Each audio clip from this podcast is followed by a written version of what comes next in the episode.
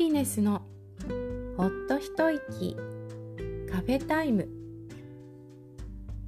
お好きなお飲み物を召し上がりながらちょっと休みませんか？この番組はいつもは子育てに関することを中心にお話ししていますが今回はお子さんを育てる親御さんやその他お子さんに関わる方に向けて元気になってもらいたいと思って配信しています。今回のお話は自分が好きですか？第2話です。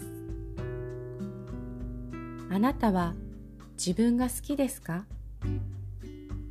自分に OK 出せてますか？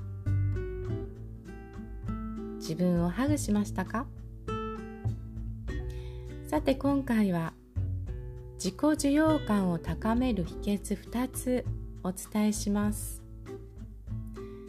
1つ目の秘訣自分にすごいじゃん頑張ってるという。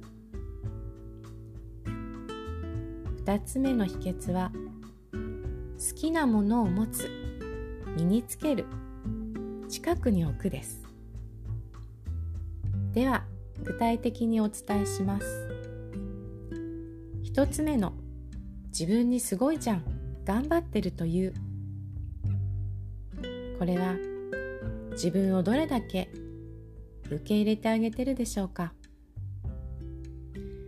いつも頑張っている自分にすごいじゃん頑張ってると声を出して言ってあげてください。過去の自分に頑張ったね。でもいいです。自分を受け入れて認めてあげてください。仲良しのお友達に言ってもらってもいいですね。お互いに褒め合うのもいいと思います。2つ目の好きなものを持つ身につける。近くに置く。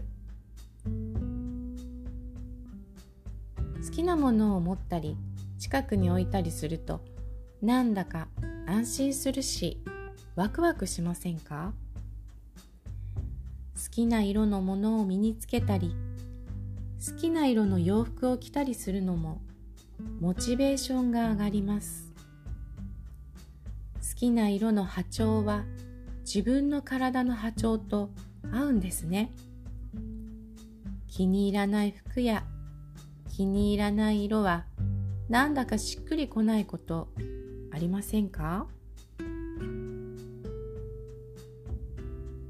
それから勉強やりたくないなと思ってもモチベーションが上がる文房具を使うとやる気もアップしますので充実感も増してきます。好きなアイテムを持ちましょう。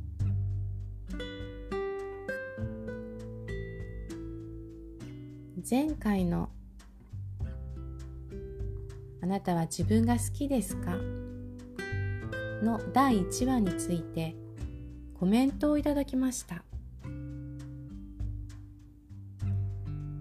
まさるさんからのコメントです。イラストを使ってもらって自己肯定感が高まりますとノートの方にコメントをいただきました。まさるさんは自分のイラストを使ってもらったということで受け入れてもらったという自己受容感が高まったのですね。私はまさるさんのイラストにワクワクしました。私も自分を受け入れる準備自己需要感が高まったような気がします。またスタンド FM の音声配信の方でユミさんから「私は理由もなく自分が好きです。とコメントをいただきました。この理由もなく自分が好き。最高ですね。自己需要感がとても高く自己肯定感がものすごく高いということです。このお二人から私も自己肯定感高めていただきました。ありがとうございました。その他皆さんもこんなことで自己肯定感高まった。自己需要感高まりました。など教えていただけると嬉しいです。今回のお話はここまでです。心配なことがあっても大丈夫。夜は必ず明けます。メンタルトレーナーのハピネスでした。また金曜日にお会いしましょう。